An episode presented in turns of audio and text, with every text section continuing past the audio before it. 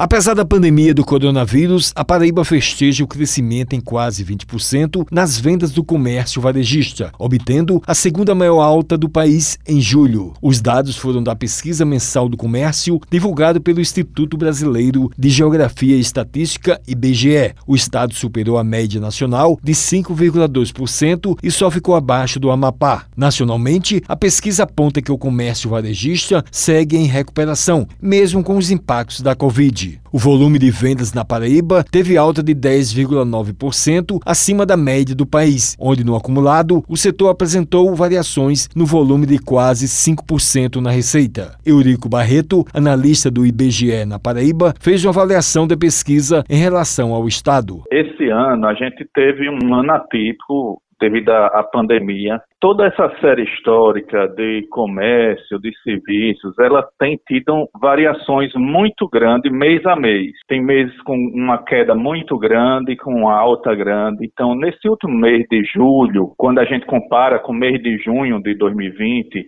mas às vezes essa alta é devido a uma, o que a gente chama de uma base de comparação fraca. Ou seja, o mês anterior foi um mês que não foi bom, as vendas estavam mais baixas devido a alguma política de restrição do comércio, devido a esse ano de pandemia.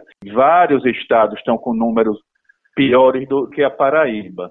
Então é isso que a gente tem que ressaltar. Ele comentou sobre o crescimento nas vendas no comércio. Está havendo um grande crescimento, mas a gente precisa ainda de tempo para ver esse acumulado ao longo do resto do ano para ver se houve crescimento. Por enquanto, o crescimento do comércio no estado nesse ano, ainda acumulado é de 0,1. É muito baixo. A gente precisa aguardar um pouco mais para ver como é que vai a situação.